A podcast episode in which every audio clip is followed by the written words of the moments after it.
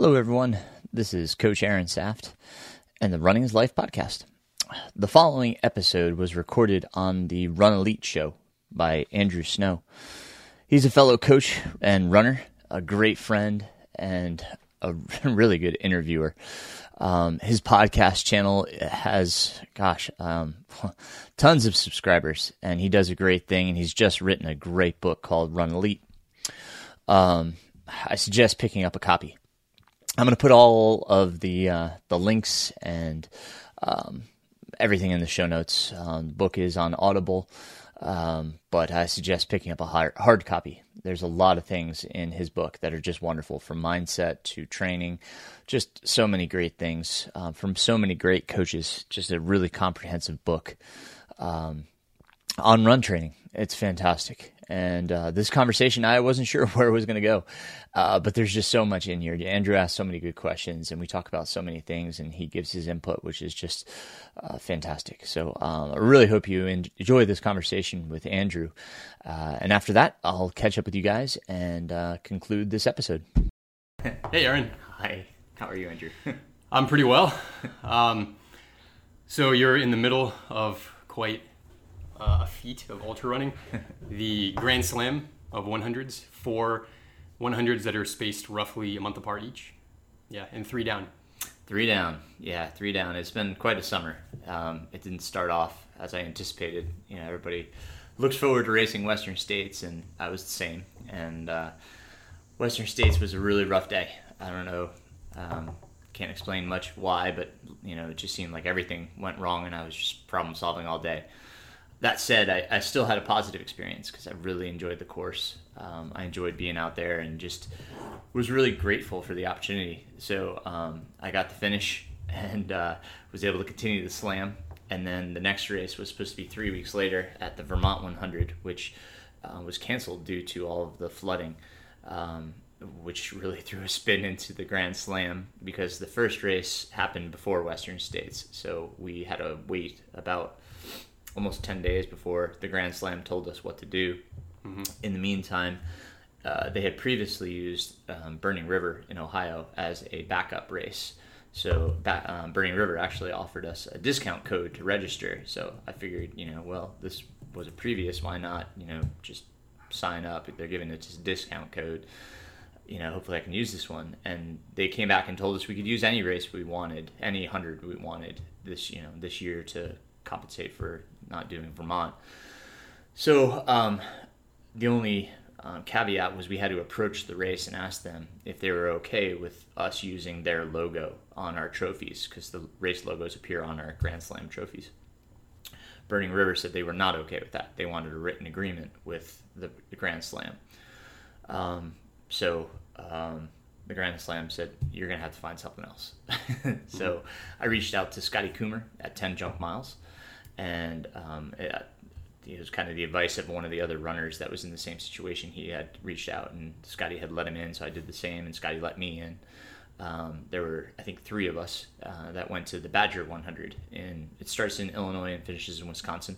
Mm-hmm. And we did the Badger 100 in, in the place of uh, the Vermont 100, which gave me three weeks to Leadville 100. And I just finished Leadville, just came off of that last weekend.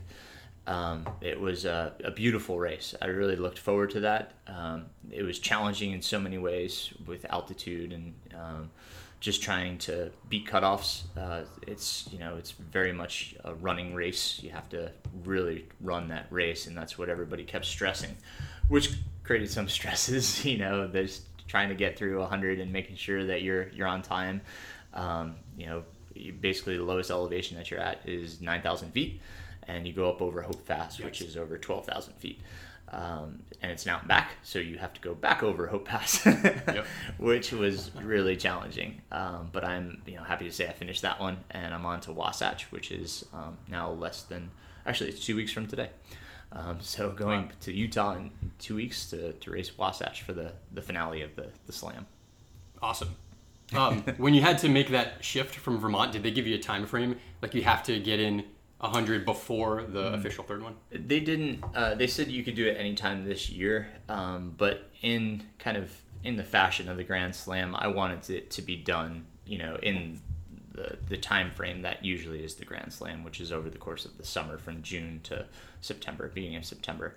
So um, I think they were allowing people to do one afterwards. Um, they didn't really quite state. I, I didn't Yeah. ask because I was just gonna you know try to get it done in that time frame. So Mm-hmm.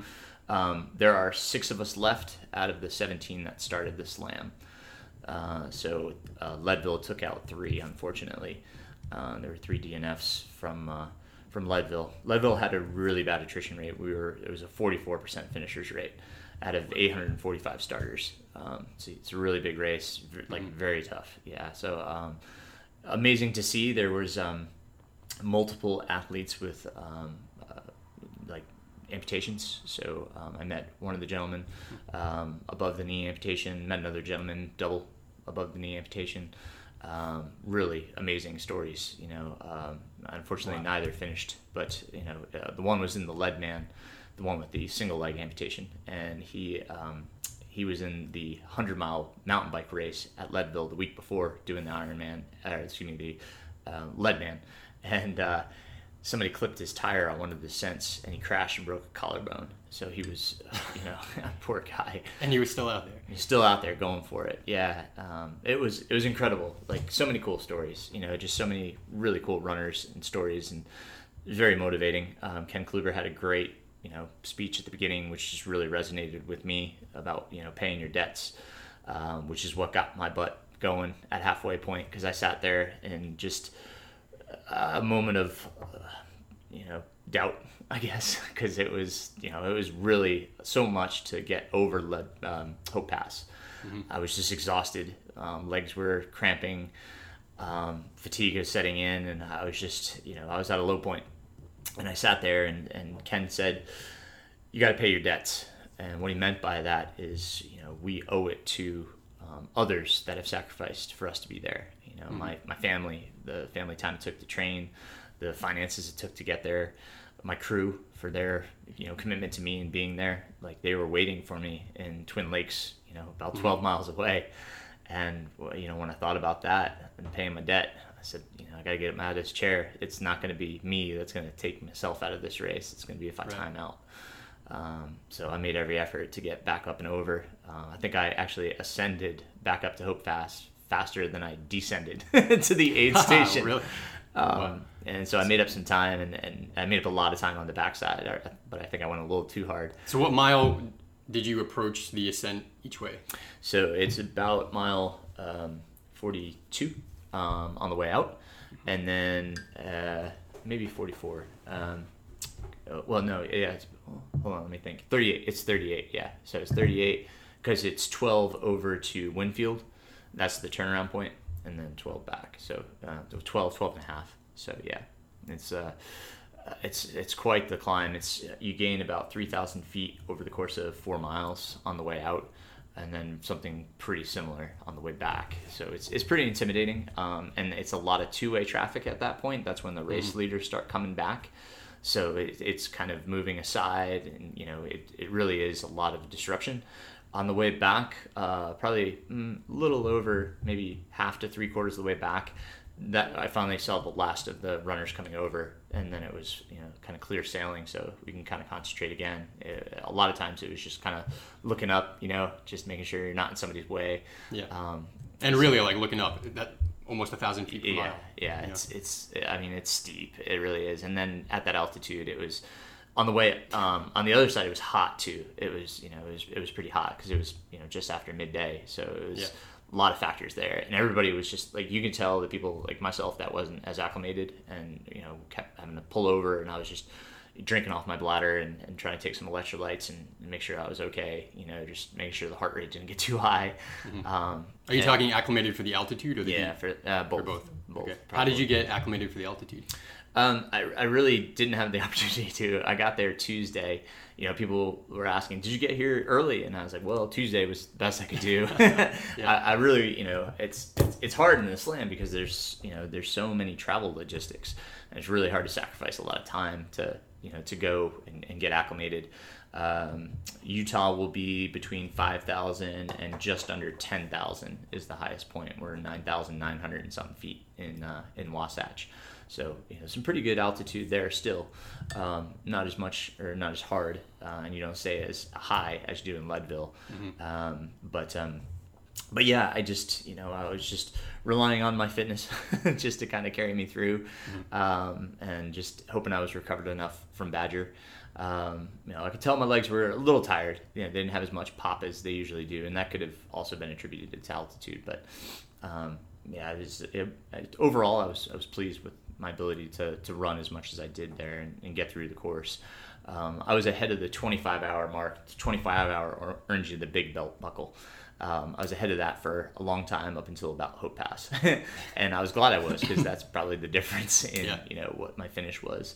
Um, Did they change? Did they change that in the past? What did it used to be a 24?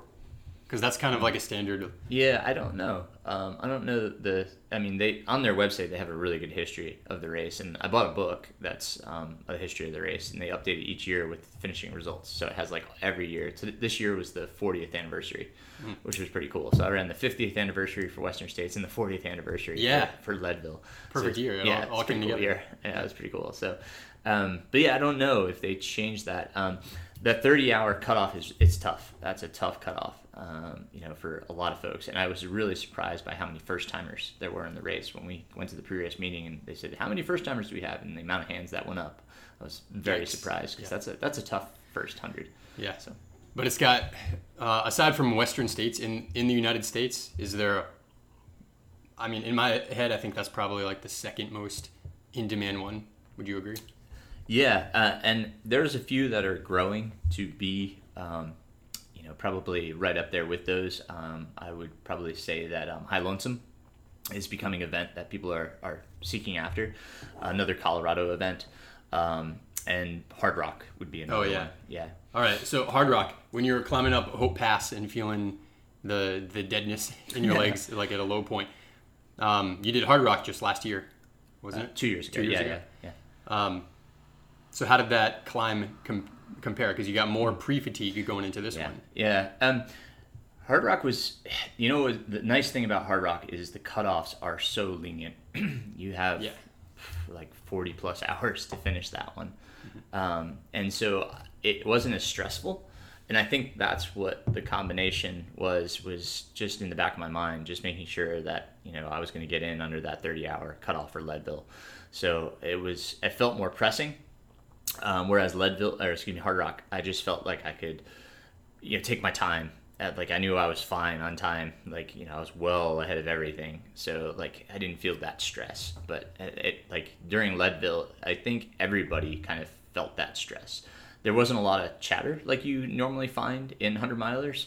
Like people didn't want to talk. They wanted to focus. There wasn't a lot of headphones um, you know, everybody was really intent on their race and focused on their race, which rightly so. It, it, was, you know, it was one of those races where if you took your mind off of it, you could be wasting some time. You know, if you weren't focused on what was going on, you could slow yourself down just because you weren't doing what you needed to do. So I didn't wear headphones. Um, you know, you could you couldn't pick up a pacer till you got back to Twin Lakes, which was mile sixty eight.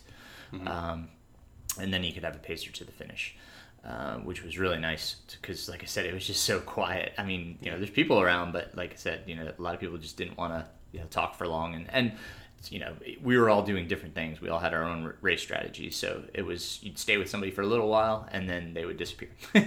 you know, so Yeah. Wow. Um, I had hiked to that um, about 10 years ago, uh, the Colorado Trail, and going over Hope Pass. And I remember this one moment where I didn't run while I was out hiking for like four weeks, but I got to this point where I looked at a map and saw it was right around in Leadville. There was like this water supply, like a little lake that was two miles down this hill. Mm-hmm. So I thought, I'm going to take my pack off and run. I haven't run in like three weeks. Mm-hmm. And I feel good. Like altitude, what? And I took my pack off and and ran down this two mile stretch that was like okay because it was downhill and thought I could run back up and just like insanely gassed like I'd never been before just because of that altitude and not being used to it. So going up to 14,000 like multiple times in a hundred, um, I can like barely imagine what that's like. But uh, recovery from those, it, it's like listening to to you here. It sounds like that one is kind of like where it's like starting to get not that it wasn't real before, but like recovery is kind of like major right now, and that Yeah, really took a absolutely. Yeah, um, I went to go see uh, Miriam Saloom yesterday.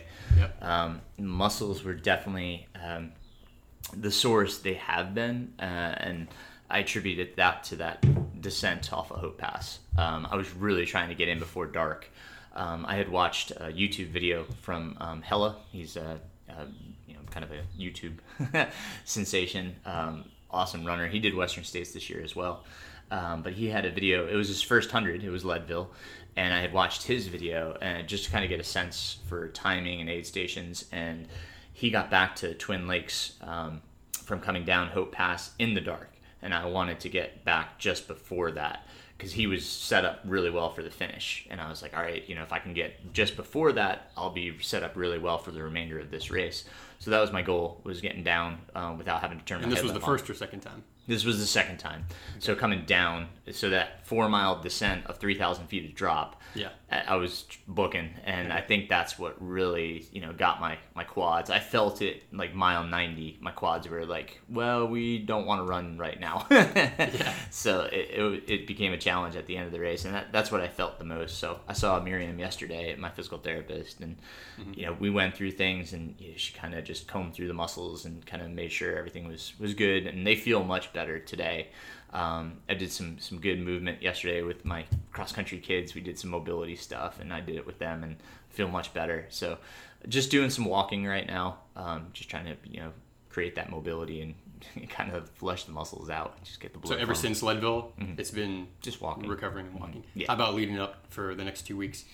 Um, Listening to your body. yeah, listening to my body. Um, you know, it's I have uh, a coach in Patrick Reagan, and he, um, you know, he said this this next one we just recover. You know, whatever the body needs, and you know, I communicate that more to him, and just say, you know, not ready, or you know, I'm good. So usually, I mean, what it's what I've typically seen is about ten days, and my body's ready to run again. Um, I've done seven, and I can tell I'm not quite there yet um, able to run, but the paces are much slower, and so it's about ten days where my paces start to get back down to normal. Um, seen that in HRV too. Looking at HRV scores, I can see like you know recovery scores. It's about ten days. So that rule of thumb that a lot of people say, you know, take a day for every ten miles you raced. It's it's pretty pretty close. so uh, this one may take me a little bit longer, uh, and I'm okay with that. Um, as I was telling you, I've got a trip to Italy, so um, it's you know I'll be I'll be happy to just run around the Amalfi Coast and enjoy the scenery. Um, there's not much obviously fitness I'm going to gain um, in this next few weeks, so it's just kind of maintenance Yep. um, and not overdoing it is the big thing. You know, just trying to stay healthy. Um, I don't feel anything right now that's problematic that I'm worried like oh you know I got to be careful about this. Uh, you know, like even though, uh, like I said, I had some cramping and stuff like that. The the needling yesterday really helped kind of get me going again. Yeah. Um, muscles feel pretty good, so we're getting there. Yep. Okay. Uh, so physically, um, you know, you've run 200 miles even, so I, I have confidence in you that you can just hammer it out physically. but if we bring it back to the mental, and then even a step before that into like the emotional, are you looking forward to being at the tail end of this and having like the next one be the celebration? Yeah, I mean, uh, I'm not looking through it. I'm looking at it, if that makes sense.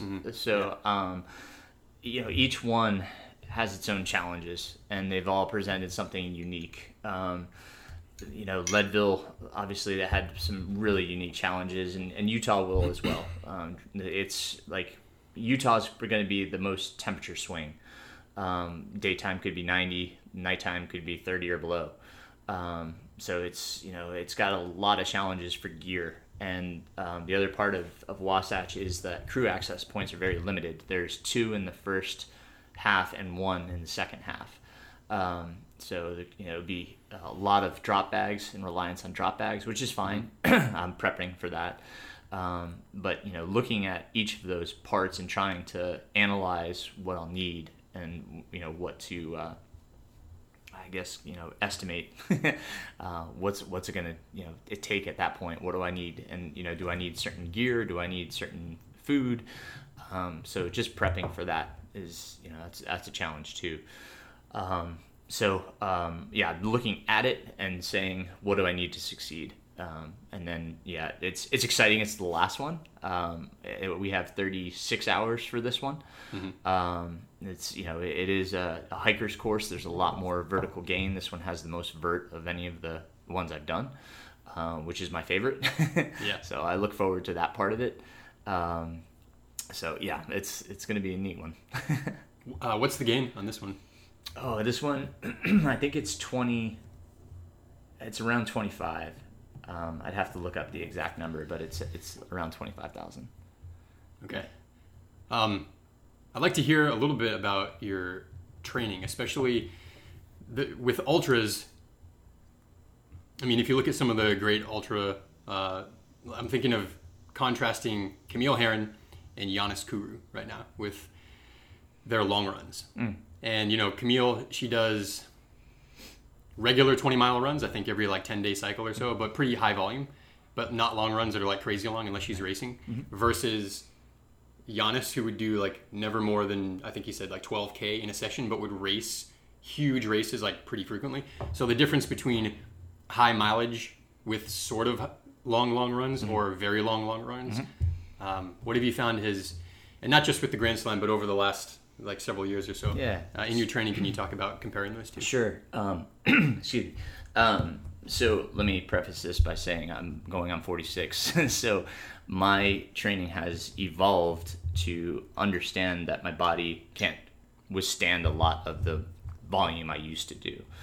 Um, I've recognized that doing too much volume or too much intensity with volume, my body won't recover as quickly. Um, so what I've done is that if the focus is on volume, then I focus on volume, and it's my long runs. Um, I've you know I had I think my longest I had I had to do a 50 mile qualifier for um, Vermont. So that was the furthest I went in training. Now, would I have done that 50 mile or otherwise? I'm not sure. Um, I don't think I would have needed it. Um, I feel comfortable in my endurance capacity. So when people look at what they're, what they're doing during training, is how comfortable do they feel with their endurance? Um, and that's something I often ask my, you know, my my runners. Like, do you feel confident that you are okay with, you know, doing distance? Do you feel you need that physically and mentally? Is it worth it to take that time to do it and recover from it? Um, and like I said, you know, that 50 miler, I had to do it. On, well, in retrospect, I didn't have to do it because Vermont didn't happen, but Yeah. um, in order to have my entry there, I did. So, um, but I did a 50K in training. And I think 50K for me is about all I would have needed um, prior to Western States. Um, just one 50K. And then the rest, I'm like Camille. Um, I would do a 20 miler every now and again. Um, I'm comfortable with, you know, just going out for a 20 miler and, and doing that, you know, and not, it doesn't have to, you know, I like Western States. It was an interesting training because of all the downhill. So we tried to make it so that there was a good amount of up and a good amount of down in, you know, my training runs. Um, so, um, but, um, but overall, no, I don't think, um, I don't think high volume is as, as necessary as, as a lot of people make it. Uh, I think some people overdo it too frequently, and that's what leads them to fatigue and overtraining. Um, and so uh, it's it's very sensible to understand yourself and where you're at and how you're feeling, and be honest with that. Um, if your paces are slowing down, especially look at your volume and intensity. Are you doing too much?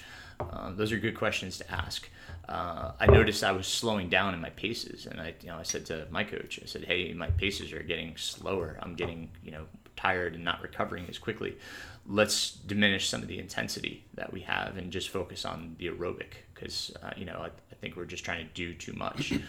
Um, so we pulled away from intensity in my training um, and just refocused on the aerobic part of it, and that's when I started getting my paces back down.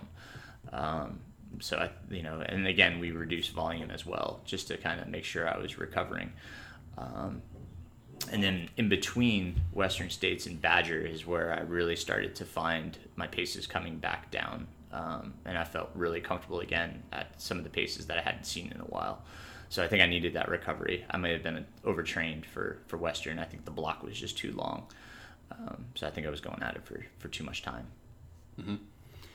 Um, you have a a big background of running. You've been running most of your life. You ran in college. You ran in high school too. I did. Yeah. Um, so I think Frank Shorter said something like this, like that. Um, well, he says consistency is key, which we've heard before, but like over the long term, like over decades.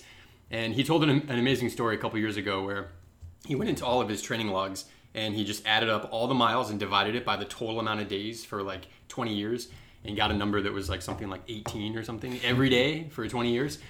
And um, it seems like when you ask your runners how comfortable are you with your endurance, that perhaps it comes more. I mean, would you think that it comes more from uh, what you've done over your lifetime and not as much as what you've done over this season or even the last like two or three seasons?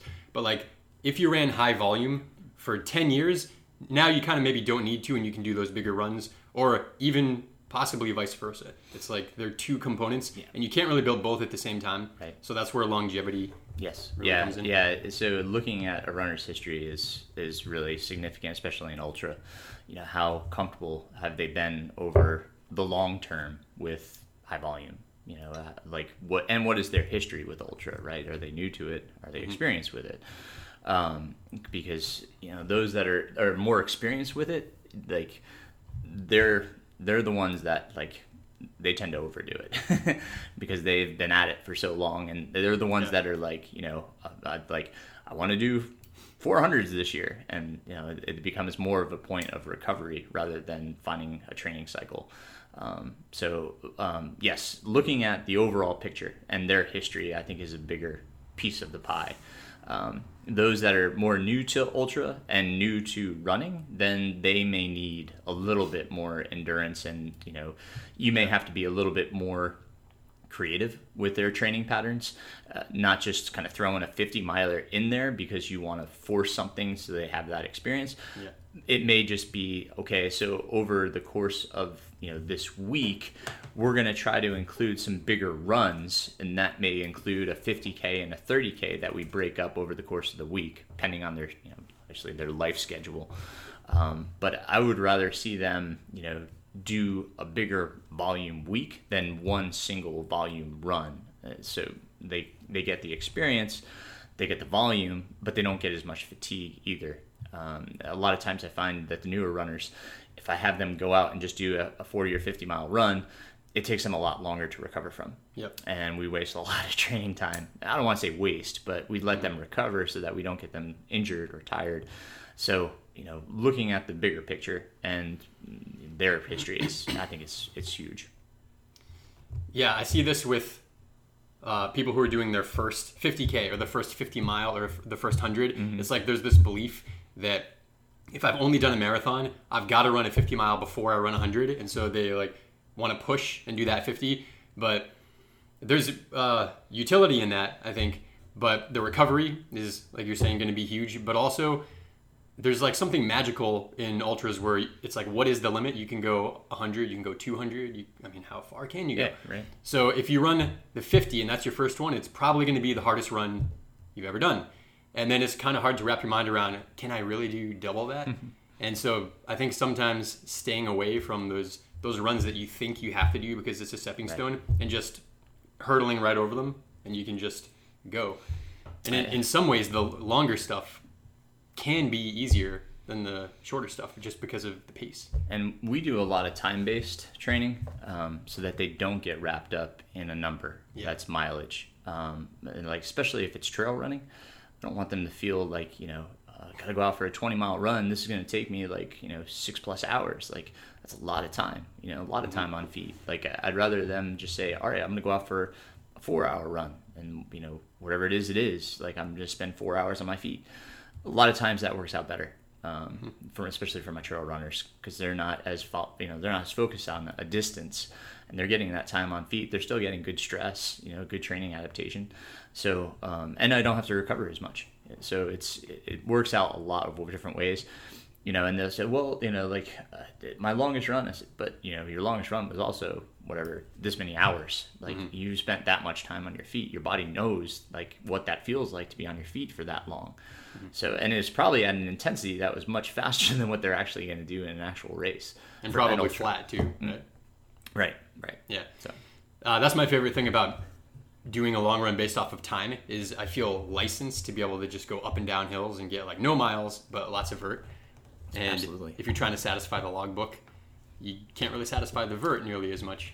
And for races like this, Yeah. that really matters. and uh, it's it's i mean strava kind of creates that too right like they worry what's going to post you know like what's going to be on there and, and that's that's something we talk about too is just kind of getting over strava and Yeah. getting over what your numbers say like on there it's it's you know people look at they're going to like it either way Yeah. scroll, scroll, like, yeah scroll. yeah they're not really worried about like how far did you go yeah.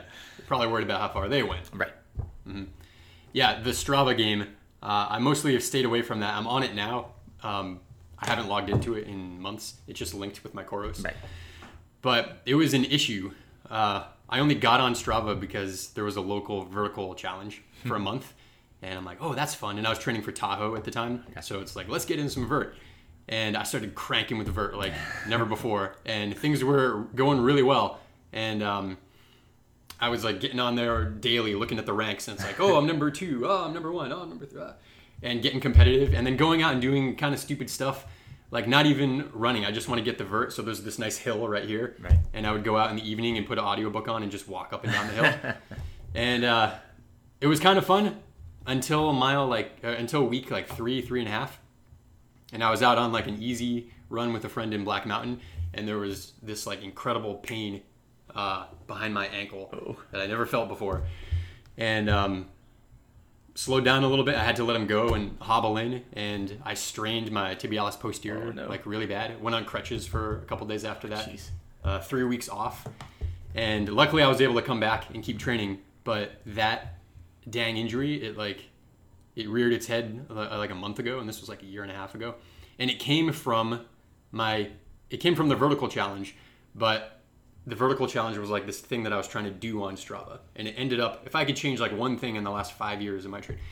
I mean, I don't really want to change anything, but you know, hypothetically, um, I wouldn't do that again. Like get on these challenges. Um, they're kind of fun, but they are they are maybe save it for the race or something. Yeah. It's like, yeah uh, I know it's it's difficult because there's all the the segments and people want the crowns and they chase Yeah. the crowns or see how you know if they can PR. Uh, You know they could be good challenges and and sometimes when people are when they're I don't want to say obsessed but when they you know they're really interested in those things, I may include it in like a workout and just say hey you know let's do this and then you can chase the segment during this workout you know because so service multi multi-purpose. Um, I, I don't do it too often, but it, I know some of those people are like, you know, they're really into Strava, and you know, it means a lot to them. Um, so I try to include those things when I can. Um, but yeah, I'm not. I, I I don't. I don't really do much with Strava myself. Um, I use Training Peaks with my athletes, so I'm on a platform enough that I don't really want to spend a ton of time on another platform doing something very similar.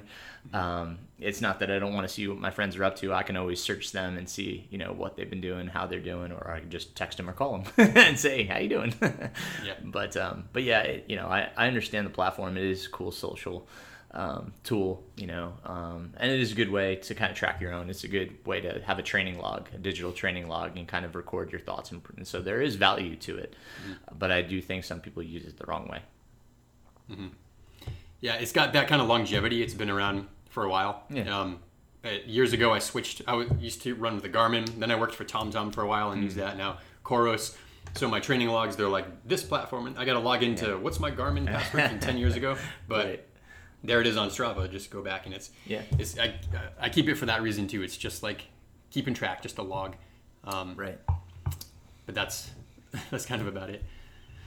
Um, how have you found sleep to be critical in in the times between? Of course, like more sleep, good. Mm-hmm. But I'm wondering how much sleep you actually are kind of getting. I mm-hmm. find that even with serious runners, they get like little sleep oftentimes. And if you can like really up it, I, I see elite runners sleeping almost ubiquitously. I wrote about this in here as well. Um, these are marathoners mostly, and some ultra marathoners who really are sleeping 11 or 12 hours a day, and it's like eight or nine at night plus a nap because of the high volume. Sure. But outside of the the really like elite Olympic level world, I don't really see that that often. So how does your sleep? Uh, do you try to be? Are you very consistent? Yeah. And could you speak about that? Sure, sure. Um, my kids just started school again, so um, you know it, it creates a habit for me. Um, my daughter has been getting to bed at nine, which is fantastic, and my son we try to get him in bed, you know, by ten. But usually it's my wife that puts him to sleep because she can go to bed later, um, just because she has the the capacity. I, I I'm pretty tired by uh, 9 30, 10 o'clock, so I try to be you know in bed laid down by 10 each night and try to you know sleep. Usually, um, our alarms go off at 6 a.m. So I try to get eight hours um, during the night. Uh, sometimes, like this morning, I naturally woke up at like 5:15 and my body was just awake. So I usually get somewhere between seven and eight hours a night. Um, in the afternoon, if just before practice, if I'm sleepy, I'll probably get a 20 to 30 minute nap um, if I need it. Um, You know, some days that doesn't work out, and some days I don't need it. But um, on, on average, seven to eight hours plus maybe like a 20 to 30 minute nap. Um, but that's that's pretty consistent. Uh, I'm a big believer of getting the same pattern each night, going to bed at the same time each night, which is it's tough when you travel. Obviously, like when I went to Colorado, that's a two-hour time change, and Utah will be the same, and then six hours to, in Italy. So um, that's going to be disruptive, and I, you know, I, I'm I'm going to do what I can to to still get my eight hours, and it's going to be difficult to come back and then switch into the East time zone for a night, and then go to the Mountain Standard for uh, you know the next few. So, that's going to be like, is that an eight hour difference then? Like, yeah, Popping over. yeah, yeah. Yikes. So it's gonna be it's gonna be that's gonna be a challenge. Um, but sleep is it's vital. Um, when I was, let's see, it was 20, 2022 was the last year I did Hellbender as the RD, and I was trying to do my coaching. I was trying to train. Um, I was trying to um, coach at the high school level, uh, be a dad, be a husband, um, and uh, and get ready for Hellbender. You know, prep for getting Hellbender put on. So my my attentions were everywhere. I found myself opening, you know, kind of getting up about 4 a.m. uh, each morning, going to bed at 10, getting up at 4. So I was getting maybe six hours. Some nights it was even worse. Like I'd have to stay up later to get other stuff done. Um, and I started noticing a decline in my performance everywhere, mentally, physically. Uh, it was just I, I knew I was burning the candles at both ends, and I was doing my detriment to myself. But I had no other choice, unfortunately, because of how much I had on my plate, and that's what made me realize I was trying to do way too much and had to give up Hellbender because it was just, you know, as much as I loved putting it on, it was just too much for me, and it, you know, it, it it created too much stress, um, you know, mentally, physically, um, and just put too much demand on, on me. So um, this year, uh, without having to put on Hellbender, it was infinitely better. I was able to, you know, not have to get up so early, not have to do so much. Um, and my, my life stress was so much better. My training was better. So um, yeah, I mean, high school coaching is still a tough demand. It's you know two to six each night, so four hours of my day was high school training. Um, When did you start that? uh, training the high school kids. Yeah. Um, I've been between. I started the middle school, um, probably five years ago. Yeah, I started training at the- middle school about five years ago, and then I switched over to the high school um, last year for track. Um, so between the um, you know those guys here, um, I, you know I, I've trained high schoolers previously, but here it was I started with the middle school about five years ago. Middle school is you know a lot less commitment, which like our cross country practice goes from like three to four thirty. Um, but the high school, it's like I got to get there and set things up and get things ready, and then obviously clean things up. So it takes a little bit more time with the the track. Um, and the uh, the new commitment was winter track, doing winter track with the kids. So it was winter and spring. Um, so um, yeah, but um, it's I think I think the balance is I get so much joy out of it. You know, it's like it's such a a great part of my day. Uh, I look forward to it. You know, it's it's a positive positive piece of life, even though there's a lot to it. You know, there's a lot of moving parts in, in running a, a, track team and um, coaching all these athletes. Uh, but it's, it's, something I enjoy. So uh, continue to do it.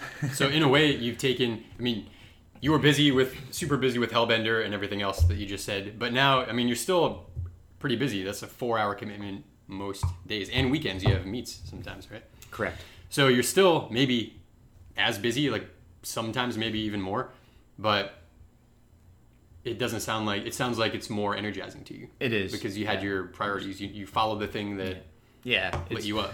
Right. It's you know it as I said it's it's more uplifting. Um, yeah. I find more more joy in it. Um, you know, not that it, like I'll say with Hellbender, like the joy came in when people finished.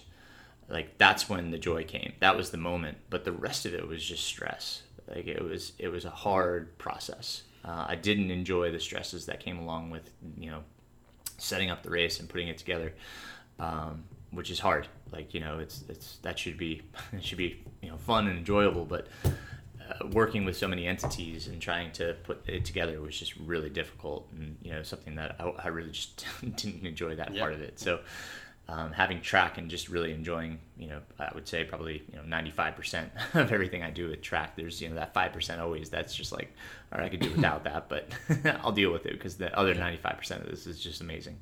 And you're still finding time to. I want listeners to hear this too. Is like you're still finding time to get the appropriate sleep, mm-hmm. seven eight hours, basically every night plus the occasional nap. And I think that's a lot more than the average person gets. I don't know what the average person gets, but yeah. I always ask my clients and. Yeah it's right. That's that would, that would be impressive if they hit what you're hitting. We uh, something we track as well. Um, you know, because it, it kind of alerts them, like you know, when I say, well, look back at your sleep pattern. Like, yeah, it's you know, like that's probably why you're not feeling as great. You know, there's, I mean, there's other factors that contribute to it, but you know, when, when we say like, all right, you just did this huge run, look at the next night, you got four and a half hours sleep. You know, that's mm-hmm. probably why you feel the way you do. Um, so it, it's good to give them that visual, you know, as part of their training log. So, you know, if, if you're not tracking your sleep, it's a good number just to kind of record. Um, and sometimes, uh, like with uh, you mentioned, like Garmin, I know Garmin, like it uploads, um, you know, your your sleep patterns mm-hmm. to the app itself, and then with Training Peaks, it uploads those metrics right up to, to Training Peaks, so we can see that in their metrics. And then my Coros wearers, my Suunto wearers, um, I just have them look at their app and kind of just give me a, a ballpark of to, you know, what what was the overall sleep. So you're using Coros and Suunto in tandem with each other? Oh no no no! Uh, I'm just, just saying the, the, the, multiple users, like my athletes, that your athletes, yeah, okay. they may use you know various watches. So um, the Suunto and um, Coros don't upload automatically like the Garmin does. The Garmin will upload your metrics. Okay. Apple Watch does too. Um, but um, it, I, and like I said, I use I use Training Peaks, and that's again why I don't use Strava as frequently because my stuff goes to Training Peaks as well, and I can record stuff in, mm-hmm. in Training Peaks myself. Um, just another platform, you know, another way to do things. Um, however, you're comfortable doing it. It's you know, it's it's up to you guys. I mean, I know people that I had athletes that were like, I just write it down. I'm like, all right, well, just take a picture with your phone and send it to me. yeah, yeah. you know, the good old days of the paper log. Yeah, yeah. Do, do you hold on to those? Do you have some from? oh yeah, yeah, yeah, I still have all mine from yep. from you know high school and. Oh yeah. Uh, uh, my coach gave me my college training logs, which is cool. So cool. Yeah. yeah. Uh, do you ever look back at them and just like kind of pick a run from 20 years ago and see if you remember it and like you actually remember? Yep it's yeah. really crazy, right? Yeah, yeah, And it's like trying to find a run that you don't remember is kind of hard. It's, yeah. But you can't like actively pick them out, but they really do stick in your mind, even just like normal runs. Yeah. Uh, it kind of, it enriches your life so much. It know? does. So what would you say to one of your clients if, if someone came to you and you asked them about their sleep and their training and they just said that, well, I get, you know, six hours some nights and it's like five, six and they say that they just don't have time because they're a kid and no, they have kids, not their kid, and uh, and they work a lot, et cetera, et cetera. And you, there's like the list of the reasons why they can't, yeah. but you know we all have the same 24 hours in a day. Yeah. I can appreciate people are busy, but it's like where your priorities go. So you, have shifted your priorities in order I to have. be able to have that energy. Um, But I- what's what's like an initial approach that you take with someone who brings that up? What kind of digging would you do to find? Yeah, um, I had to simplify, and that's I use myself as an example as to how can you simplify your life. What is the things that you're doing that take up time that really don't need to, and a lot of times that's like um, browsing on social media, watching television. You know, like it, these. I know they're they're great because it's that downtime in your day. We all need that downtime, but like, how much is that really taking up? And is that taking up enough time that y- it could be detracting from your sleep? Uh, and are you doing it right before bed? You know, so you're, you've got a deadly combination right there, right? You're on a, Yeah. a you know a blue light device right before bed. So you know, thinking about these things and what can you cut out? What are things that you know can add to your sleep, right? So um, just being more efficient with your time is that's what we look at. Is you know, what are those extra things? Uh, at the end of the day, like before bed, I think a, a vast majority of people, myself included, I get sucked into this. Is like you're just on a screen, mm-hmm. and there's often times where I'll just turn my phone off, mm-hmm. and even if like the TV's on or something, at least it's far away, and you're not really, it's not hyper stimulating. You can Yeah. turn it off, but trying to do something that is like relaxing at night like i'll play piano or read or journal and mm-hmm. i'll tell myself i want to do that and oftentimes successful but sometimes it just feels like it do- that doesn't sound fun. It kind of like the other one is like just a little bit and you tell yourself oh i just got to check this metric. I just got to check whatever. And then you're like sucked into it.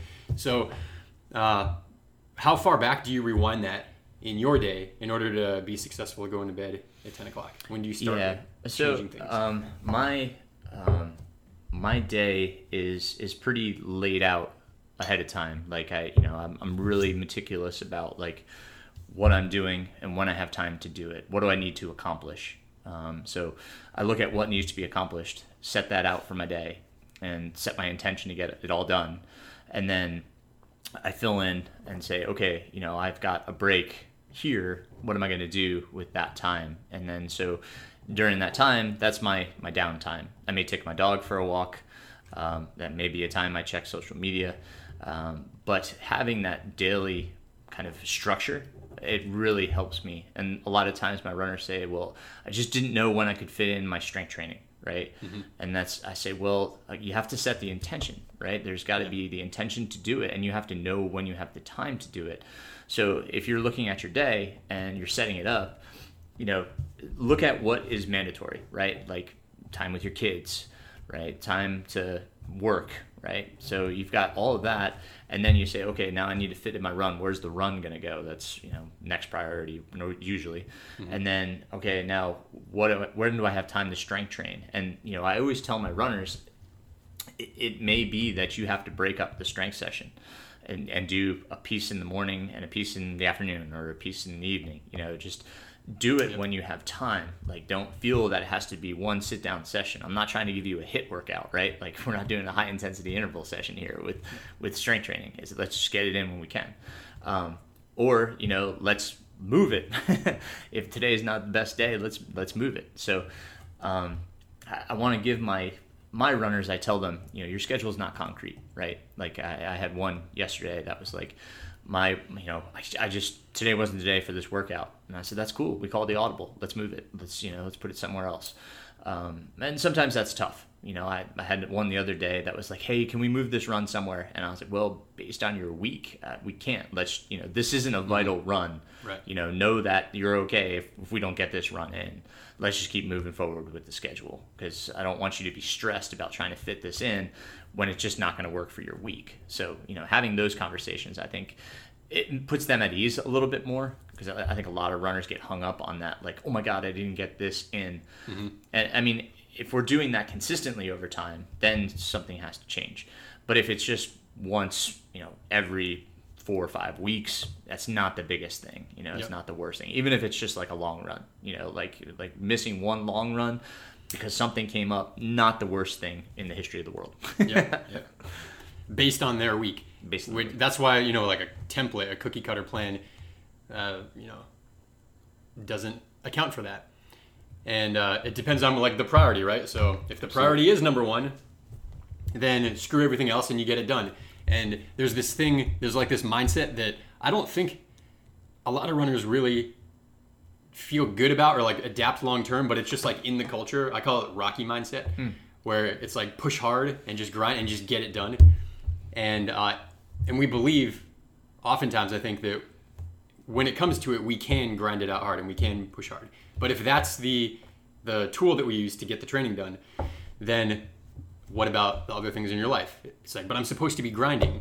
But like grinding with what? Is this what you want? If it doesn't lift you up, then it's gonna just crash. You're gonna plateau. You're gonna get injured. Something's gonna Yeah, happen. sure. So shifting that focus to like you're not a runner. You're a person who runs, and you've got to like in that hierarchy, um, know kind of what the priorities are. Yep. So when you said when you start, like for your day, uh, you set an intention, and you know what's mandatory, and then I'm not sure how much of it is scheduled, but I'm curious with your downtime, Mm-hmm. you're choosing a block of time that is for downtime, and you can allow yourself to whatever.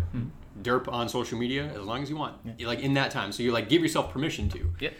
And does that take the the pressure off or like the guilt off? Like if, if someone were scrolling for hours and hours but didn't doesn't want to, it, it's like this downward energy. Yeah. But if you allow yourself to for a finite period of time, Yep. it takes the pressure. It does. Yeah. Um, you know, I, like I set um, I set a notepad next to my bed. Um, Bart Smith gave me this tip because um, I constantly my mind was whirling at this one point and in time, and I was um, my mind just constantly wanted to think about things that I had to do, and I I was getting restless at night. I was, it was disrupting my sleep because I constantly woke up like, oh, what about this? You know. Um, so I put this notepad next to my bed, and it allowed me to write things down if I thought about something. You know, like I could just jot it a note down just so I'd remember, and then my Yeah. my mind would be at peace. And I'll tell you, over time, I've had to write less and less because I've, I'm I'm becoming better at knowing, you know, during my daytime things that I need to do, and if I, you know, I can write those down during the day rather than worrying about them at night. Yeah. So when I go to bed, um, my mind can stay at, at ease because I know, I've- you know, I mean, there's every, you know, every once in a while something's going to pop up and I'll have to write a note just because, like, oh, I forgot about this, you know. But you know, for the most part, it's you know, that's I have used my phone, I use notepads, you know, I like I really want to make sure that my mind can stay at peace at night. Mm-hmm. Um, because that's, I think, a lot of the times what disrupts us is that our minds are still engaged. Yeah, it's Going, constantly going, going, because we're not allowing it to rest because we're putting it in this like stimulated state that like oh my god I got to get this done. Whereas if you write it down and then you're like all right it's written down I you know I don't have to think about that right now and I'm not going to do it right now that's for sure I'm going to go to sleep. Yeah. So you know allowing yourself that and recognizing that when you write things down you'll remember and you'll get to it but you just got to figure out when. And that's you know when i set my intentions i'd be like all right today's the day i got to fit that in you know like from my honey to-do list right? Like Yep. my daughter's like you got to move my shelf. And i'm like i know i do. Yes sweetie i have it on the list. It will get done on saturday when dad has time. So you know it's it, but you know it's everything in its place and everything in its time. Um, and it that's it took a long time to come to that and be okay with it and not just like you know everything has to be done today for a long time that's what Yeah, it felt like yeah. is like everything had to get done today so i feel like i can relax Mm-hmm. but there's always something to do It never ends. it never does not so i had to recognize that you Yeah. know and, and come to terms with the fact that not everything can get done today um, and once i did then i was much more at peace um, much more relaxed uh, so you know it's uh, it's finding your priorities and recognizing what isn't on fire what doesn't need to be put out right now you Yeah. know? and that that's that's taken a long time to recognize There's this idea of there's four categories of tasks that we can do, and they're either urgent or not urgent. House is on fire, urgent. You know, checking Facebook, not urgent. And there's things that are important and not important, like time with your family versus whatever. Sure. And then the cross section of all those. So there's like four. And without capturing things and writing them down, it's really easy to let the things that are uh, not important but urgent. That's like the category that will rob you of of your time, but but that energy. Because if it feels urgent, you're like stimulated, hard to sleep. I got to do this, and I didn't. These small things, but they're not really important. And by like capturing them, uh, I use the term capture because um, there's this course uh, that I took a couple years ago from Tony Robbins, which was great. It was it's called Time of Your Life, Okay. and it teaches you how to basically do what you're talking about here. Um, take all of the things that you want to do in your life in the different categories and how to actually like get them done so you're not dying and you're doing the things that are important. And there's this thing called the capture list, which you can use for the day or the week. I have a, a weekly capture. So, like on the weekend when I'm with my girlfriend, uh, I just got this piece of paper that I start writing down, just as you said, when th- something comes up for work, instead of talking about it incessantly, which sometimes I still do. Sorry, Anna. Um, just write it down. And then Monday, when Monday comes around, I've got this list, and it's like personal things, maintenance of the house, running goals, client things, and it's like everything, all this discombobulated. But I don't have to worry about what were those ten things I thought Right. about. It's just all right there. Yeah. And then then you can just use that as a list to start checking things off. But the there's like even more power in you in doing what you said you do next is like knowing what the priorities are. So you can of course batch those things, um, but then knowing what the main outcomes for different areas of your life. So those like main outcome for running and for with clients and Sure. administration and oh wait I, I, no matter how busy i am relationships still important too so the relationship like date night or whatever it is gets put on there even if it means all these other admin things that would be scrambling your brain don't get done. And like putting scheduling those scheduling the time for those. And then what i found is like a lot of those other capture items all the small things you carry them over from day to day to day or week to week and keep writing them down and they never get done.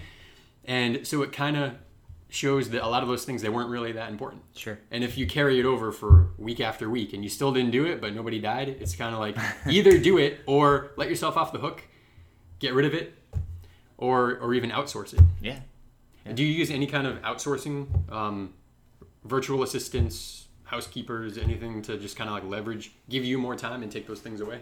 Um, I mean, the, I use um, the, my Google Calendar. You know, uh, that's that's probably my, my biggest tool between that and the, the Notepad. um, like, and then I use Calendly um, for my call schedule, um, which just allows me to send my runners a link, and then they can schedule calls with me. Um, rather than you know trying to create like a, a call schedule and they're emailing me and trying to coordinate you know all this and that. Um, so uh, I've been using a lot more um, digital tools to to help me stay organized because Calendly goes right to my Google Calendar as soon as they create it, um, which is really nice. Um, so you know, just trying to be more efficient with um, you know what I'm better at, and that's just the coaching piece, right? Like rather than you know say this, that, and the other thing, and have a million different things out there. It's it's nice to have one place for you know scheduling calls, and then that goes to my calendar, and uh, I can just look at my calendar for what's going on. And usually I add to my calendar like you know oh got a podcast with Andrew, you know so. And then, and then I can see like where my calls are, and then I know what practice time is, and you know, so that's that's kind of how I fill in my day just looking at the calendar and making sure I, I plug in everything you know that's on there and then if i forget obviously it's going to be somewhere else on a piece of paper that says hey don't forget you got this and then i can add it so yep but um now just using those digital tools you know kind of help me in that way and, and training peaks has helped a tremendous amount in that as well and i keep coming back to that I, i've got no real affiliation with training peaks it's just the platform i use like i said but Yeah. communication through there is fantastic and i try to tell Grab your runners the link below. Get Right, your yeah. errands. Yeah. right? So um, no, it's uh, you know my athletes they can communicate through there, and I encourage them to. Like sometimes they'll message me, and I'll be like, hey, let's you know this is appropriate just to keep in training peaks, just so we have it in one place. Like I don't want to forget this, you know, like because if you're sending it to me in like Facebook Messenger, for instance. It's in a totally different spot, and I may forget. It's like an athlete, you know, texted me the other day. Oh, don't forget, I'm on vacation. I was like, well, you know, that's something you can put into Training Peaks as a note to remind me. Otherwise, like this text, you text me while I'm in Colorado. I may not see this and remember, you know. So, you know, but thankfully, the person texted me again um, and said, "Just remember." and so I just reminded them, yeah, it's it's cool. Just you know, like I said, add a note to Training Peaks. That's that's what it's there for. So, Yeah. um, using each piece to its fullest capacity is, you know, I, I try to encourage people to to use the technology that we have. In that way, it's easier on both ends and more organized and a little bit more fluid. Thank you. um, let's go back to the the Grand Slam, and just talking like from a broad level, um, top level down, like thirty thousand foot view. How has you're very experienced as an ultra runner. You've been at this a long time, and you've done some some major things. Um, how has this pursuit just changed you, just internally about how you view Sure. this life running? Yeah. Um, it's interesting because, you know, having a, a competitive background, I didn't want that to be a piece of this. Like there was, there's, there's the goal of finishing it, obviously, which is a competitive piece, but I didn't want my, um, my history with running to become too obsessive in in this process um, because I wanted to enjoy it, you know, like, and if I went into each race being like, oh, I need to run this time, you know, like, I just felt that was going to diminish the experience. And who knows if I'll experience any of these races ever again. And so I wanted to, you know, just really take that opportunity and just step back and say, let's enjoy this. And that's, you know, the way I approached Western States, as I said earlier. Um, you know, would I have liked to have run sub 24 and got that silver buckle? Of course, that would have been awesome. But that wasn't the day I had, and like I knew that going into it that there was the possibility that that wouldn't happen. I recognized it, and when the time came, I was okay with it because I had recognized that fact. Um, when Badger came along, and I was in like I was in like seventh place overall, and I was moving up, and I was like do I need to be moving up with Leadville three weeks away? And the answer was no. I didn't Yeah. need to be moving Wow. up, you know. So I just realized that, and I was like, back off. That's okay.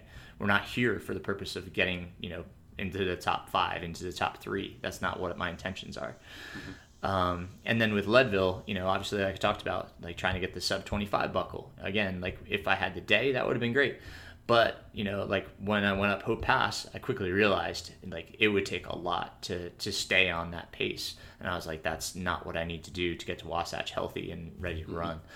Um, so just staying present in each race was something that was, you know, I really had to be cognizant of recognizing you know there is another race behind it. And that's really hard like because you want to be present in each race but you also have to remember that there's one to follow.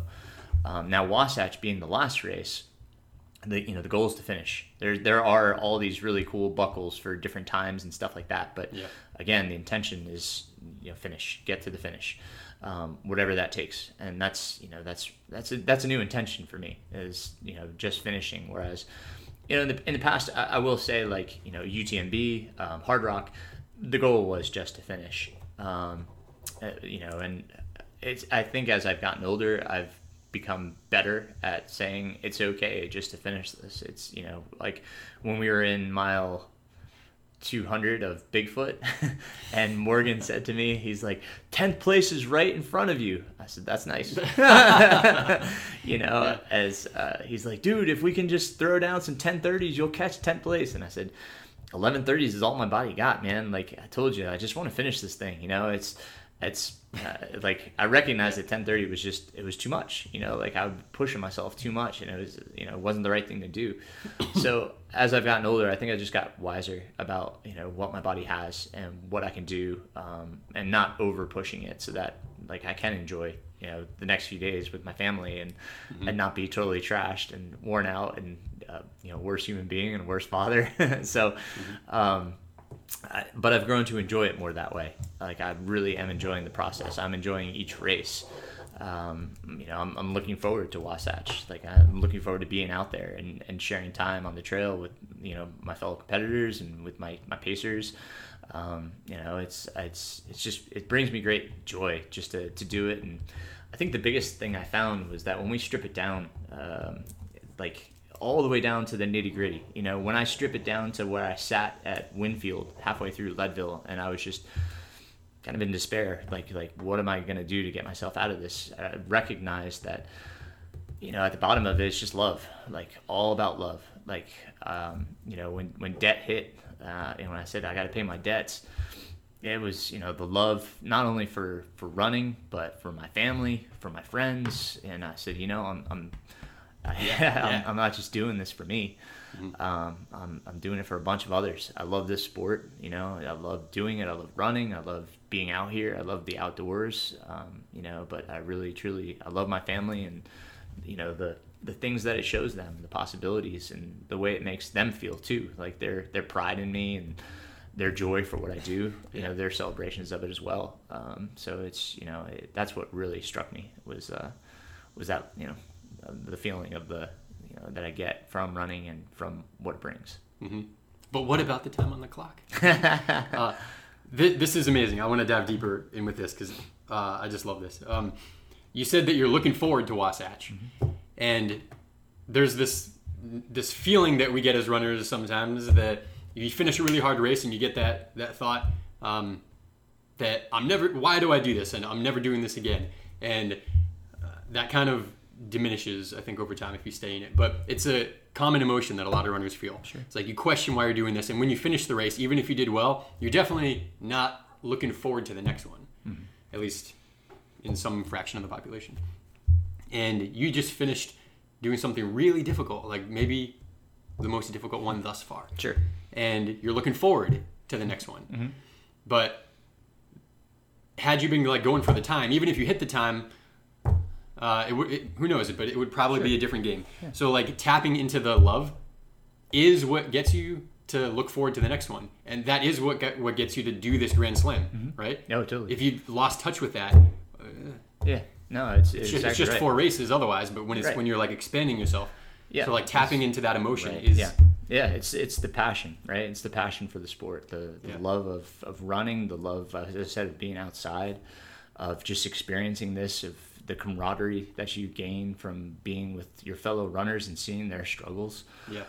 all of that it's you know it's it's so powerful and when you recognize that and how much you love doing it it it becomes a different piece it's um, uh, you know it's I, I, for a long time it was times I, I chased times I chased marathon times I chased you know 50 mm-hmm. mile times whatever it was um, you know that was that was big but at the heart of it when I recognized that it was I just love this sport. I love running. I love where it brings me. I love what I see. I love who I meet. I love, you know, the time I spend with people on the trail. Like I love the places it takes my family and I, the experiences that we have outside of, you know, the races themselves when they get to travel to Lake Tahoe and spend 2 weeks and have a blast and have experiences of a lifetime. My, you know, my father says to me all the time, you're just making these wonderful memories for your for your family and for yourself.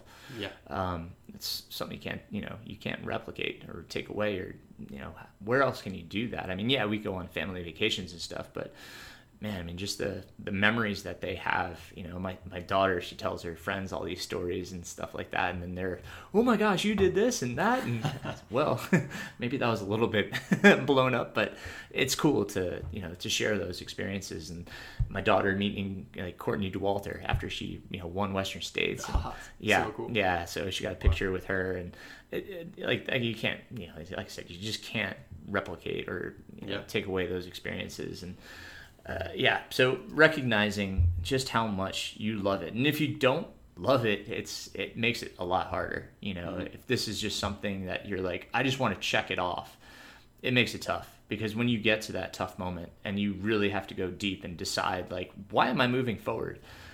I mean, if you're just like trying to check a box, it's, it, I mean, that's that's really tough. Like you're gonna have a hard time finding the reason to keep moving forward.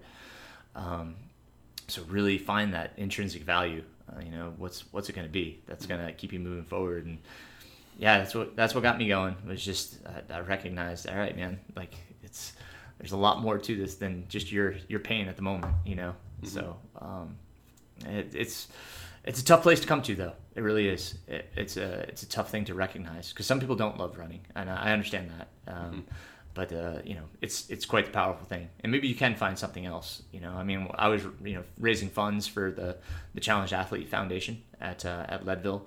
And um, that was you know that was amazing. We talked about earlier you know seeing these amputees and stuff and mm-hmm. just incredible incredible athletes incredible people incredible stories. You know i, I had uh, a bracelet on from olivia who um, got a wheelchair. She had spina bifida or she has spina bifida and they gave her a racing wheelchair um, the Challenge Athlete Foundation. So that's that's where funds go. And when I recognized like what I was raising money for, that became huge as well. And just looking down at that little bracelet, and I had her picture in my mind. It just you know it brought a smile on my face. Mm-hmm. Um, so these little things, you know, it's it's but it all comes back to love. Yeah. Well said. uh, that's beautiful. I've found it, and listening to your story here, it's it sounds similar to a journey that I've been on with like racing track, racing on the road, and it is about the time. And there's other experience in there as well. Sure. But shifting to ultras seemed to be I don't know which one came first, but in the ultra world, um, it's I think that it's maybe easier to get more in touch, even more in touch. Not that you can't the other ways, but even more in touch.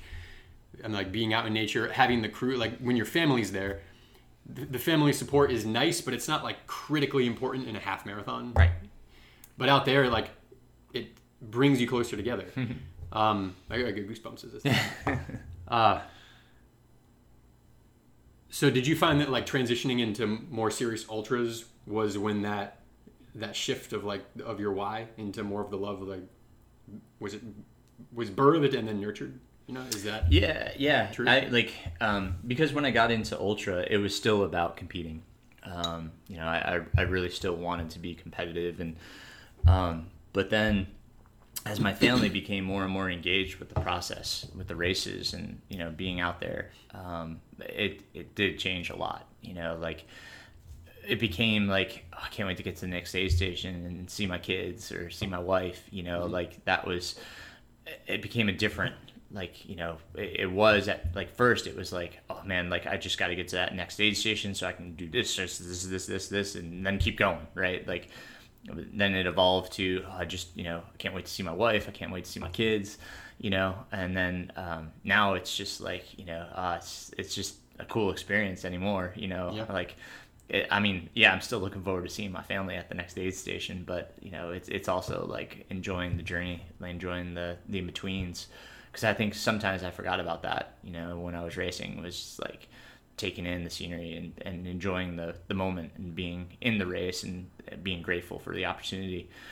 Um, and that's something that's really kind of grown um, more and more important to me is just you know expressing my gratuity and expressing my gratefulness for you know all the blessings that I have and all the places I go and everything I see and just being grateful for that. Um, uh, it's it's it's changed my mental process um, because instead of like being in the moment and thinking about you know oh my gosh like I'm only at mile whatever you know I think about wow look at this like you know it's this is so you know it's so beautiful. Like I don't I don't think about the mileage anymore. I, I, I think about where I'm at and look around take a moment to to recognize like I'm in the middle of Wisconsin. you know, like when on earth would I be in the middle of Wisconsin running through, you know, a cornfield Yeah. and just take the moment and, and recognize that, uh, you know, I've got this great opportunity that I've been afforded and I continue to do it. Um, and I just want to continue to do it. So that's, you know, that's the big thing. It's like, you know, thinking about like, especially in the day in, day out, like what's going to keep me going? Um, what do I got to do to keep myself healthy? Um, and so, yeah, it's it's changed, it's evolved a lot. You know, that's but it's taken a long time.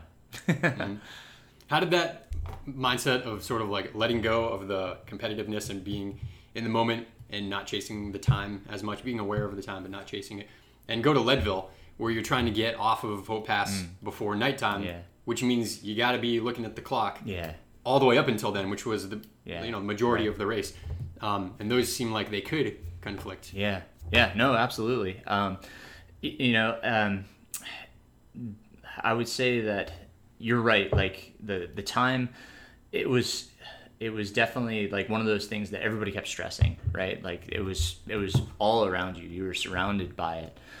but I had to stay in my moment and recognize my needs at that time, or else I wasn't gonna continue. Right, like what was going on? What was my body telling me? I had to recognize the signals that, like, I think I'm a little bit dehydrated. You know, or I probably need some more electrolytes. May- maybe I need some more calories. You know, so looking at all of the little system checks, right? Like going through and kind of making sure that helped me because I was like, I'm doing what I need to do to make sure that I get to the finish line rather than just saying like, oh my God, what's my watch reading, right? Like I was, rather than that, I was looking at myself and saying, you know, are you doing what you need to stay on that? And, you know, just letting my body take care of the rest because I was taking care of my body. if that makes Yeah, sense. yeah. Yeah. So having the goal, and that goal is a time, a certain place on the course at a certain time, but like stepping behind that Yep. and knowing that the the way to accomplish that is by still taking care of oneself. Yes. Right. And that is the way to Yep. run fast. Yep. And so it, rather than worrying about how fast I was going, I was worrying about am I taking care of myself so that I can run. How about the emotional component? So that's the system checks, Mm-hmm. but the way that you're feeling, um, also stepping behind the time on the clock Yeah. and knowing that that is there, even for like a road marathon or something. But then stepping behind and doing the system checks, the checking in with y- Mm-hmm. yourself, yeah. so that you can. You said letting go. What did you say? Let go of the competitiveness and enjoy this. And that also being a key to not just enjoy it, but also that can be the key. I would say that it probably is the key to actually run fast. And it's kind of like letting go of running fast in order to run fast. Yeah. And but once you let it go, it kind of like doesn't matter. Uh, but talk. Can you talk Yeah. about the emotional Sure. component Yeah. of the letting go? Um, you know, it- like this one was really tough because it was, um, you know, Beth wasn't going to be there, my wife. Um, uh, so like that was, you know, that was a, a huge piece that I had to really keep in check. Uh, I get I get pretty emotional when uh, you know I think about my, my wife and my kids.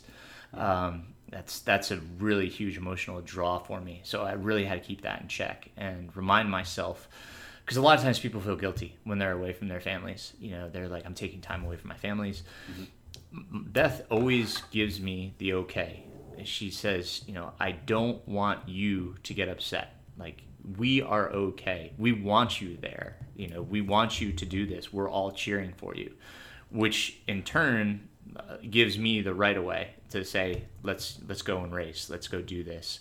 If I didn't have that support, I probably would have a lot harder time with finishing, especially when it got hard because I wouldn't feel that support but knowing that I have my kids are behind me, you know, they're like, go go finish this, dad. Like, you know, get this done. Um, and especially having my wife's support, like those are critical, you know, to to my emotional state. So that's the foundation. You know, having that ability to know that I'm okay to be out there, I'm okay to be racing and taking this time, you know, errand time, if you will, because it's not family time, obviously. Um, that's that really does help me. And then, you know, keeping my emotions in check. Um, you know, it, it gets difficult, obviously, at times. And Like I said, at, uh, at at Winfield, that was my most emotional. I was definitely like, I was really hard. I was looking around at everybody else, and they're in a really bad state. It was the most drops they ever had at that aid station. There were so many people that were pulled because of altitude sickness, um, dehydration. Um, so it was a really big year for, for people going down there. And at the aid station, everybody was sitting in chairs, cramping, just you know, ugh, just moaning. You know, just like you heard a lot of people just talking negative, and I was. Yeah. and that's Yeah. when I thought like, this isn't going to be good. Like emotionally, physically, like I'm not in a good place right here. Like I'm, you know, there's too much negative negativity surrounding me, Yeah. and that's when I recognized I got to move. I got to go. Like this is time to move, and that's when you know I thought about that that statement, and um, and so it took me a little while to collect myself, uh, getting out of that aid station and going back up to Hope Pass. It, it wasn't like things turned around quick. I was really still struggling physically, mentally, you know, emotionally. I was still, I was, I was taxed, you know, because I had really had to drew, draw a lot from myself to get back going and get back up. And people started, you know, like there were some people that ran right out of there, and I was just like, that's not what I can do right now. You know, I want to, but it wasn't physically possible. My legs weren't there, and I, I recognized that. And I was like, mm-hmm. "But what do I need to do? Like, I did everything I needed to do at that aid station, but what do I need to do right now so that I can get back to moving and Yeah. can get back to feeling better?" And so I, you know, I, I just again went through myself and took care of those things, and then because I took care of myself, my emotional state started to come back around. I started to feel more comfortable and, and be like, I can do this. I can get back up. I can, I can get back up to Hope Pass. Uh, you know, I'm feeling stronger. And then all of a sudden, I was like, okay, let's jog. And I was running, and I was like, oh, uh, you know, I'm able to run at you know these grades that I wasn't able to run at earlier. My legs are coming back around, and that's what really spurred everything. You know, physically, emotionally, it was just you know another 180.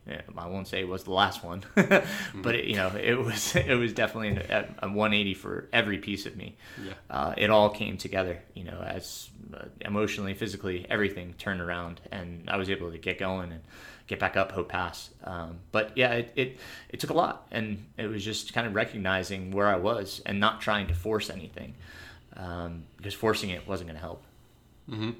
Uh, there's this this saying that I think is from Jim Rohn that says stand guard at the door of your mind. And just because there are things happening around you, like maybe you're runners who are really struggling, but being really like the struggle is different from the negativity. That's I would say even a choice. And standing guard at the door of your mind means like what are you going to allow into your psyche? Because that we can control that. Maybe you can't even control the leg cramp or the course or whatever, but we can control that. And your decision to sort of not allow those things into your psyche when you found yourself surrounded by that. Um, it's like asking yourself, what do I need to do? But avo- it's like, what do I need to also not allow in? Yeah, You know, to c- just cultivate that centeredness so that you can keep going. And like when you lose that, that's when you can get in that downward spiral and the self talk. yeah, But when you stand guard at the door of your mind, it's like no matter what happens, you can. There's a belief that I've found very useful that everything is always happening for me. Um, so even if you were hurt or thrown up or whatever, it's like, well, at least I'm thrown up. I weigh a, a pound lighter. That's two seconds per mile per pound. Yeah, I'll finish faster. It's like just finding it, and not just like pretending that you find it, but actually cultivating the the internal state of what is this experience to me. Yeah. And sometimes that does mean uh, like a letting go, and it's it seems amazing to me in a race how pervasive the, that those thoughts can kind of be. One of my clients spoke to me yesterday, and she had just run a PR in the half marathon, and uh, there was one of her her like her friends who's like a, a, a rival, I guess. Um, she always thought of this other girl as being much faster than her because she was, and at mile whatever it was seven or something like that, she caught up to this girl, and she was had all this negative talk, like complaining about this and I hate running. And I think a lot of runners do this, like in they think it's in jest, not in jest, but like in. Yes, um, um, and and so my client she she ran by she ended up finishing like well ahead of her. Uh, because she said when she heard that she knew that that wasn't for her that she couldn't run with her and like god bless her but she's in her own space Yeah. and i need to cultivate Right. this, this good feeling. And the result was that she ran a really great race. Sometimes the result might not be. You might blow up whatever but Sure. it like it is the way to the fulfillment. Because time on the clock or not she was very excited about it um, that she had done so well and cultivated. She wasn't ex- she was kind of excited in a token way that she had beat her friend um, but mostly about who she had become in order to be able to do that. And and, and cultivating that that focus i think is a very high Totally. level Yeah. thing to do Yeah, you got to recognize negative space. Um, I was it was early in the race, and I was um, I was kind of in the Congo line. We were going around Lake Turquoise, which is very early on in the race, and um, there was there was a runner that pulled out poles like super early, and that was not very cognizant of where the poles were going, which was putting me in a negative space because I was more concerned about the poles and this runner than you know what was going on around me um, or myself for that matter. so um, I recognized that. I was like, this guy is putting me in a negative space. I'm not liking the way my emotions are right now. Um, so I removed myself from that situation. I, like I stopped and went to the bathroom and let him get ahead. You know, I caught him again at the aid station, and then you know, I, I it was a nice section. I just ran, mm-hmm. got my space from this runner, and never saw the runner again. But it mm-hmm. removed myself from that situation because I, I recognized that I was starting to gain negative emotions, and I was like, I don't like this headspace, especially mm-hmm. this early on in the race. So yeah, just recognizing what you're feeling at the moment, and you know, t- removing yourself from that situation, however you need to do it. I think that's you know that's something you have to get better at because if you stay in that space, it just starts to, like you said, spiral. Yeah, and there's two ways to get away from it. You could drop back, or you could sprint ahead. Right. Yep. And uh, I've tried both with myself, and the problem is with with getting ahead and leaving that person behind is like, oh shit, if I can't maintain this, you're kind of worried that they're going to catch you again, and you're going to be pissed Right, off again. right. And so there's even a blessing in this that by letting him go, it's like you're also more likely to like move towards a negative split. Like be more conservative with your pacing, and that when if something keep something in the bank, so that if something does come up later on, you have the ability to run away from it. Mm-hmm. And um, that choice between either dropping back or going ahead is an interesting one. I think it takes maybe experience or discipline or just self knowledge to choose the dropping back one, Right. Because it, it feels better to like be higher up. Oh, it does. It does. I was so early in that race, I really wasn't too concerned with you know losing a few seconds or minutes, you know. But like, Yeah. it, it was also time to relieve myself, so it worked out well. Working out well, yeah. See, everything's working out. Yeah. yeah. All right. Um, so let's close off here with just looking forward into um, what you're gonna when you're wrapping up. It's it, it honestly sounds like you've got the everything that you're you've set out to get. It's like you've already accomplished before the end of the thing is done, and it's this really cool script flip where oftentimes we think we need to get something in order to feel something. And it's not just in running, right? With relationships, finance, spiritual development, whatever. Sure. If I have this, if I get the million dollars, if I get the pretty girl, if I, whatever it is, it's like then, if, if this happens, then I'll feel a certain way. And you've already, like the feelings that you're after, you're already experiencing them Yeah. in the races and along the way. Yeah. So it's like the when when you get to the your fourth finish line,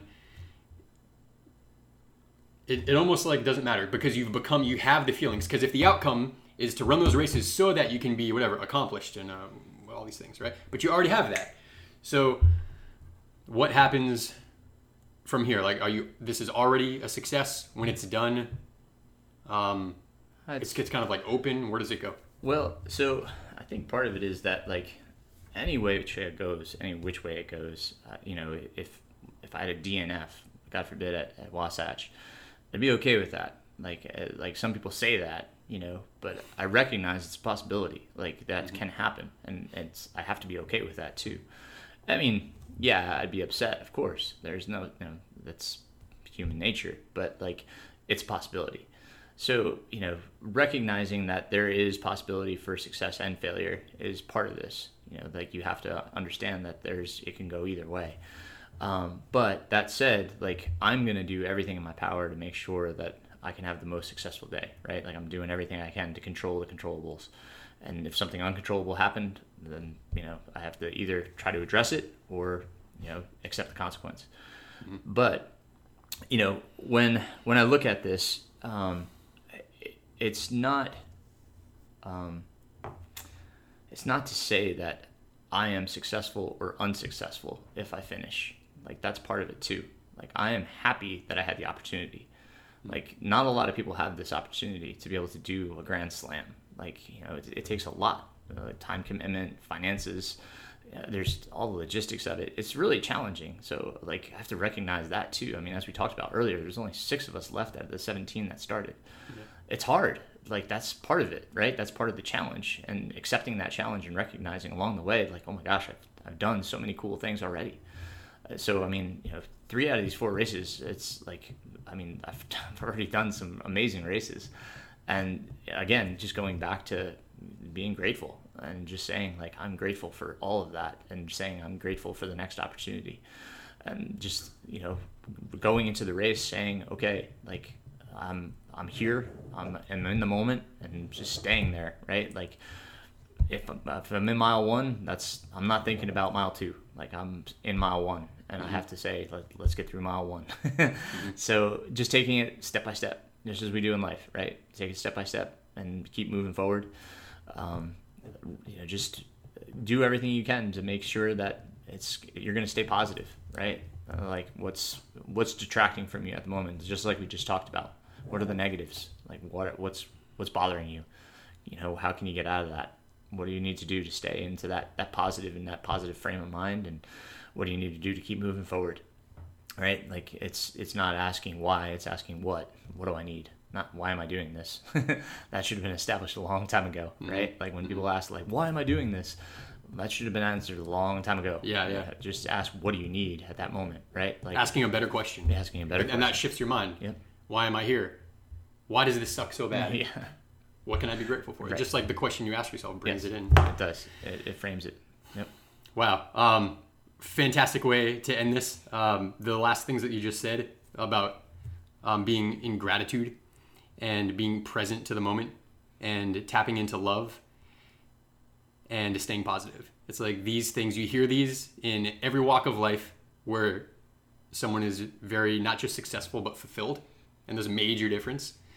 Uh, but being having success and fulfillment, these are like common things, and you've like tapped into this very well. Um, Thanks, man. So, thank you for sharing your journey with us. Um, it's inspiring. I love so much, like honestly, that you you uh, have become this kind of person that I know you. It's, it's like it's not. It's for so much more than it's the art of running. It's the fulfillment through running, and I think that if we made it to the end of our life, being very successful but not being being fulfilled, that seems like a failure. You know. Yeah. And so focusing on this fulfillment is not easy to do because sometimes you have to let go of the, the things that the mind wants. And um, it's inspiring to hear your story. Thank you. Thanks, Thank man. you so much. Would you like to uh, share your where people can find you? Oh, sure. Uh, follow you. Yeah.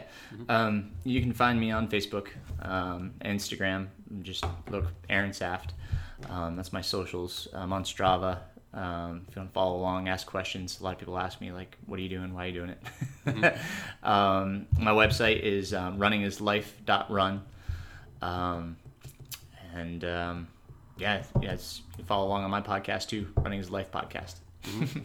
There's a dot run. We can do that. Yes. Yeah, isn't that cool? I didn't even know. yeah. All right. Uh, well, thank you so much. Absolutely, Andrew. Thank you. It's been a pleasure. Thank you. Take care. I want to thank Andrew for interviewing me once again. Um, again, follow him, um, Andrew Snow on YouTube, Run Elite. Um, he's just got a lot of great stuff. Uh, he's a really you know dynamic person, and really love being his friend. So uh, really enjoyed that episode. So thank you, uh, Andrew, for letting me have the recording so I could share this with my listeners. So I hope you really enjoyed that. Give Andrew a follow. Uh, as I said, I'll have everything in the show notes. Um, this episode, um, I am pre-recording because uh, as this releases, I am over in Italy for my brother's wedding, and I will be traveling back on Labor Day and then heading uh, to Utah almost uh, the next day for the Wasatch 100 to try to complete the Grand Slam. So, uh, my next episode will be with Thomas Brown, and we talk about Wasatch pre-run. You know everything that um, we can think of. You know the course, elevation change. Um, you know all different things. We uh, they actually have a list on the um, the Wasatch 100 website, which I'll I'll link in the show notes as well. Um, on that episode, that talks about the top 10 reasons people DNF at uh, Wasatch and what we're doing to plan to uh, mitigate that. So uh, that will be our next episode here. Uh, episode, uh, I think it's going to be actually it's 186. Uh, so, um, man, it's uh, they're, we're approaching 200, which is super exciting. Um, yeah, so that's our next episode coming up. Um, everything else, you know, recovering from Leadville, it's it's coming along. Um, this is a week. I'm recording this a week after Leadville, and I went for a run with my wife today, about three miles. We walked one of the big uphills. Um, you know that was it was good for me and it was good for my wife because she's been having um, a calf problem. But um, other than that, you know, it's it's coming around. I'm doing well, and I'm really looking forward to Wasatch, um, and uh, you know, just uh, finishing up this series. After Wasatch, I'll have a post race uh, commentary uh, for the following episode, and then um, yeah, we'll probably get back together with Thomas and just kind of talk through the whole Grand Slam. Talk about what we learned, what it, you know, what what it put us through, all that kind of stuff. Share some memories and and thoughts. So um, yeah, it will be wrapping up the the Grand Slam. So. Um, I hope all of you are well. If you have any questions or comments, um, please, you know, let me know. Uh, the show notes have how to communicate with me. If you have questions about coaching, anything, you know, don't hesitate to reach out. Understand that um, it's uh, during this time. Obviously, I'm traveling. Um, I probably won't take on any new clients until after Wasatch, uh, which is uh, the beginning of September. So, um, you know, be looking at if you wanted to get on board, it would probably be mid to late September, early October before I could get anybody back on board right now. It's just uh, with the way things are, I, I want to make sure that, um, you know we take care of you properly. Uh, that you know I can communicate with you and get things done right. So, um, anyway, uh, I really thank you for listening. I thank you all, guys, for all of your support and everything that you mean to me. I want to thank my Patreon supporters for keeping this going. Um, uh, you know, it's it really is an honor and a, a privilege to be able to do this. I really enjoy doing it. So thank you. And until next time, keep running and keep moving forward, my friends.